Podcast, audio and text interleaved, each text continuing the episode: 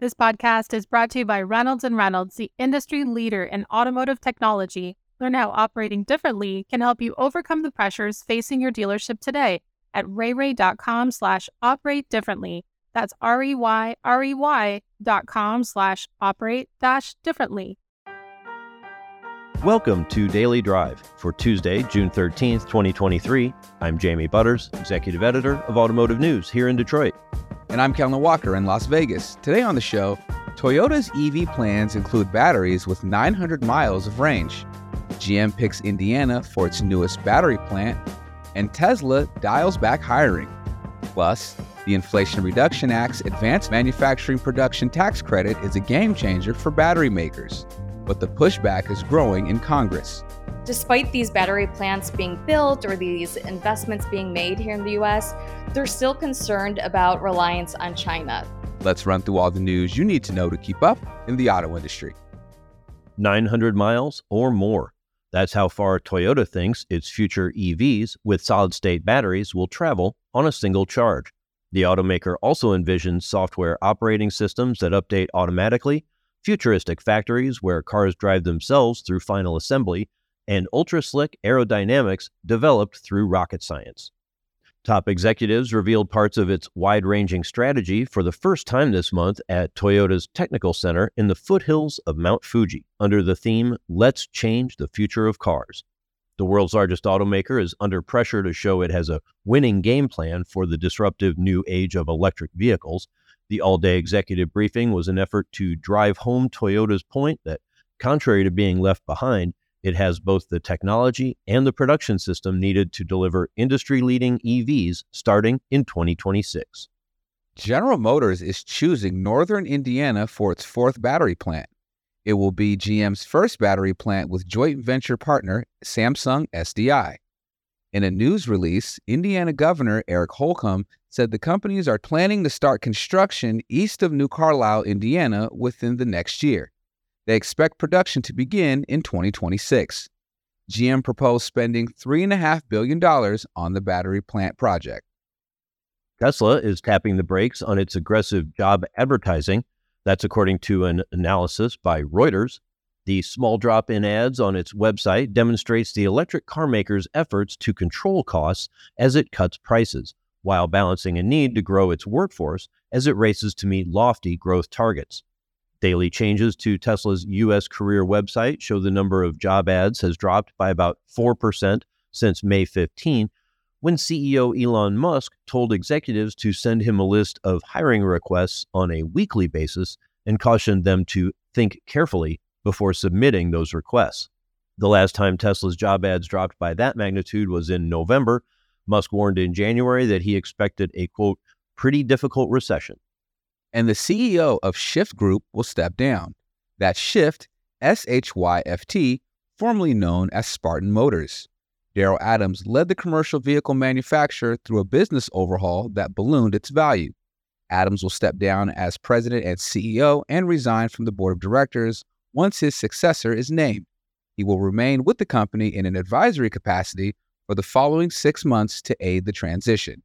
Shyft's chief marketing and communications director Kerry Wright, says the decision is the result of a quote, careful and thoughtful leadership transition process. And those are today's headlines. Jamie, Toyota was one of those brands that seemed like it was late when it comes to the EV transition. And now they're aiming to make batteries with 900 miles of range.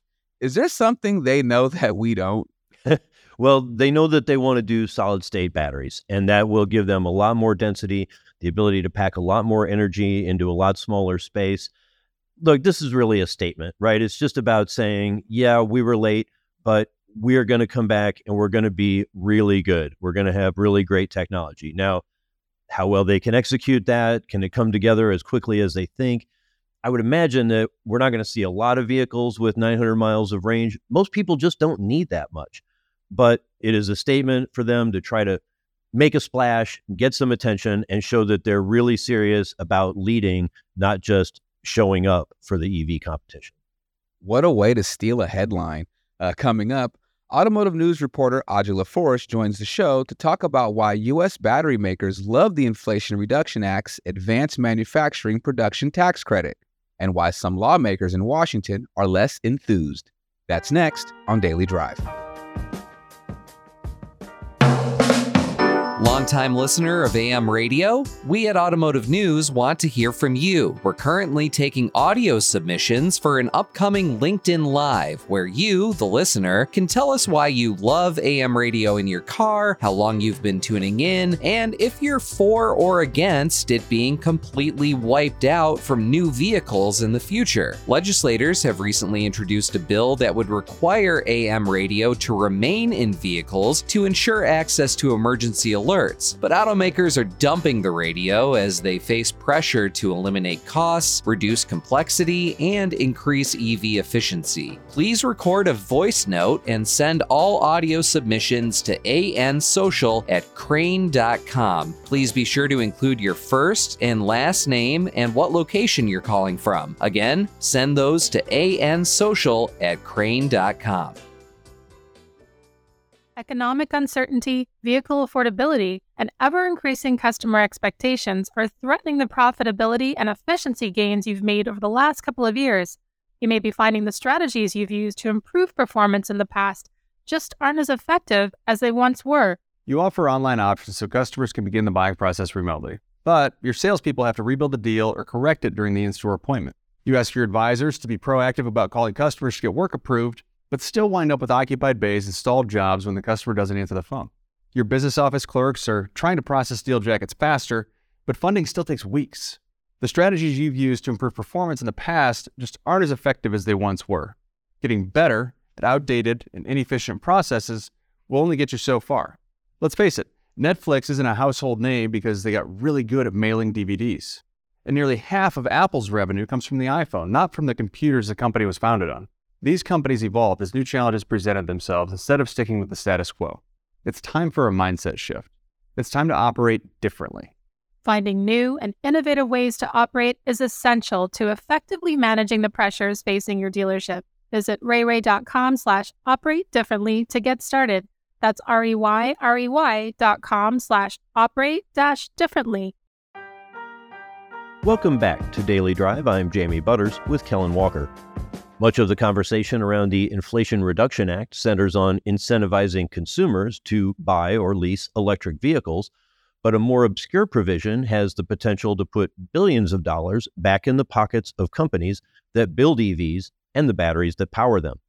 With fewer strings attached than the law's consumer incentives, the Advanced Manufacturing Production Tax Credit, Section 45X, is already sparking major investments in the U.S. by EV stakeholders racing to secure their spot in a domestic supply chain. It is also the target of political scrutiny. Audrey LaForest covers government and lobbying for automotive news in Washington, D.C. She spoke with our own Jake Neher. Audrey LaForest, welcome back to Daily Drive. Thanks so much for having me. So, first of all, what is Section 45X? I think we've talked a lot about other parts of the Inflation Reduction Act, but what is this section? Yeah, so 45X is this really interesting provision in the Inflation Reduction Act that, in some ways, has maybe been a little bit more overlooked. You know, a lot of the conversation has been around the 30D tax credit, the consumer incentives, which as we know, has uh, quite a few restrictions, eligibility restrictions, and whatnot. But 45X is different in that way. So, this credit is known as the Advanced Manufacturing Production Tax Credit, and it applies basically to the domestic manufacturing of certain components for, you know, our conversation. What we really are concerned about in the auto industry is battery components, critical minerals, and whatnot, all the stuff that goes into an electric vehicle. So, for example, for battery components, the credit covers 10% of production costs for electrode active materials. It provides $35 per kilowatt hour of capacity for each battery cell, and then $10 per kilowatt hour of capacity in each battery module. So it's a pretty big deal if you're the company producing these parts. quantify that a little bit. What does it mean for these battery manufacturers for their bottom line? How much money are they saving? Yeah, so, you know, that still sort of remains to be seen. You know, we are still waiting for guidance from Treasury. Companies are still waiting for this guidance in terms of how this credit will actually be implemented, you know, if there's any sort of surprises that might come from the department. So, still sort of to be determined, but that doesn't mean that companies aren't taking this credit into consideration already. You know, as one source told me, like she put it this way, it's a game changer if you're a battery manufacturer in the US right now. You know, and then to quantify it, you know, so just one 75 kilowatt hour battery pack could mean a tax credit of $2,625 for the battery cell manufacturer and then $750 for the module maker. And that's just for one single battery pack and module. So, you know, depending on how much a company produces or what they produce, that number could total into the millions, if not billions, by some estimates I've seen out there. So it's potentially a big deal. yeah, absolutely. And you know, for as another example, we actually just recently spoke with our Next Energy's CEO Mujeeb Ijaz on the podcast, uh, who said that the Inflation Reduction Act, generally speaking, did an important job in quote leveling the play leveling the playing field in the space. You spoke with one chief strategy officer, Dina Ahmed, for your reporting. What does this specific section mean for that company as an example? Yeah, so our Next Energy, you know, they're an EV battery startup in Michigan. You know, for them, this is as she put it, it's a massive opportunity. You know, they're planning at least right now to access the $35 credit for cell production, $10 credit for module production, and the 10% credit for costs incurred uh, for building those electrode active materials. So basically, for the battery component section of this credit, all three. You know, and they're really looking at this as a way to scale their manufacturing over the next 10 years and really grow and you know potentially compete with some of these bigger names that that are established here in the US as well, such as LG Energy Solution. So for them, it it absolutely is a game changer, I think. You know, not to say that again, but yeah. So those are the folks who are very happy about this, clearly. But there's also the flip side. Uh, as you write in the story, this is also attracting some serious scrutiny in Washington. What is the criticism and where is it coming from? Yeah, so a lot of the criticism we're seeing toward this credit primarily coming from Republican lawmakers who say that, you know, despite the opportunities that this credit presents in terms of building battery plants here in the US and you know we're seeing so many of those investments roll out you know especially since the Inflation Reduction Act was signed into law last August. So, despite these battery plants being built or these investments being made here in the US, they're still concerned about reliance on China. So, maybe that's something that I, I didn't get into earlier. You know, with the 45X credit, it doesn't have those same foreign entity of concern exclusions that we're seeing with the 30D tax credit on the consumer side of things, the tax credit for new electric vehicle purchases. So, you know, they're concerned that China is still going to be involved you know that chinese companies might be able to access this credit because there aren't those those restrictions. And yeah you know they're concerned just overall of us reliance on china you know still for the critical minerals the processing and refining of the materials etc would you say that there's a, a real serious effort that could go somewhere uh, with that legislative effort eh, with this criticism, do you anticipate uh, or do you have a good sense of whether there will be a really serious effort to change the language or get more clarification or add more restrictions or anything like that? When Congress, you know, Republicans in the White House especially were negotiating the the debt limit bill, there was certainly concerns. I think that was actually the House that was brought up, you know, a repeal of some of these tax credits.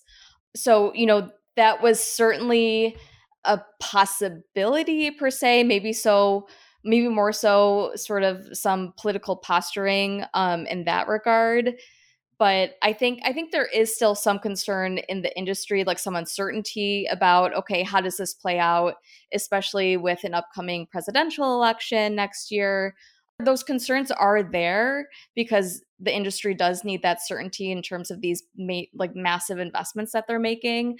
But you know i think also the industry is electrifying.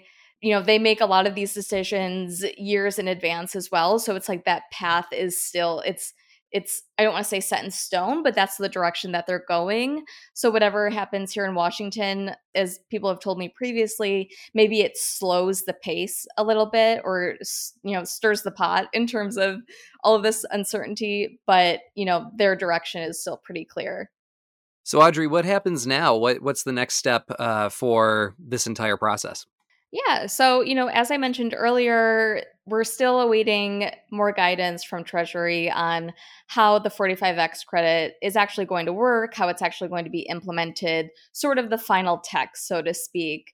So, I think there's still in a public comment period going on. So, Treasury will basically just be reviewing those comments and then we'll hopefully later this year sooner rather than later issue some more guidance on on this provision Audrey LaForest, thanks for joining us again on Daily Drive.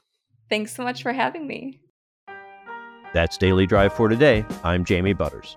And I'm Kellen Walker. Thanks to automotive news journalists Lindsay VanHulle and Hans Greimel for their reporting for today's podcast. And a special shout out to Kurt Nagl from our sibling publication, Crain's Detroit Business, for his reporting. You can get the latest news on battery manufacturing, innovation in tech, and everything happening in the auto industry at autonews.com. Come back tomorrow for a conversation with the Vice President of Research for Autoliv, the world's biggest maker of airbags and seatbelts. If you enjoy the podcast, remember to like, leave a review, and subscribe so you never miss an episode.